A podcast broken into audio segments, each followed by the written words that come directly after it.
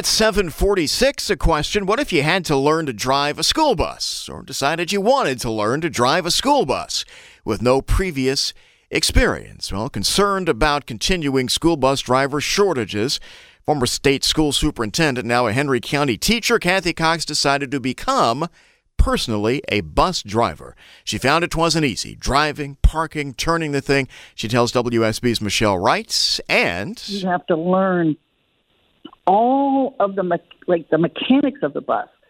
So open the hood and identify all the engine parts and what you're looking for to see that everything's in working order. Um, and then um, I think you know the funniest was when they said you also have to crawl under the bus. and oh learn wow!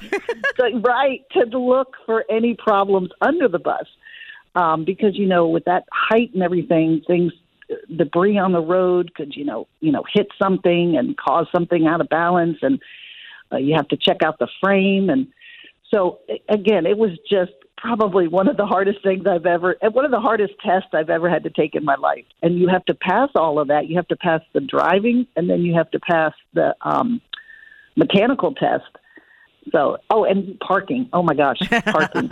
yeah, that, that's hard just in a car, let alone a school bus. so the parking, you have to parallel park the bus. And now let me ask this. Would you have thought maybe uh, while you were serving as state school superintendent, you would be driving a bus, a school bus? no, but I always, you know, that was a big part of the Department of Education is um, the, the transportation um, and the statewide help and support that we give systems for transportation. So they were a big, big part of my job. Um, working with all the people who write the training manual, who you know say whether we need new rules and regulations about the buses, and so we have to have new board policy.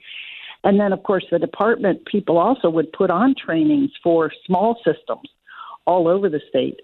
So I always I always knew how important this aspect of the State Department was, um, and I have an even better appreciation. And I've always had a fond fond appreciation for bus drivers and um, respected them incredible you know for the incredible work they do. But now it's an even deeper appreciation. Well deserved, certainly. And Ms. Cox, not the only one. We're told there are uh, many, at least a dozen school teachers that have done this exact same thing, taking the bus uh, driver shortage matter into their own hands.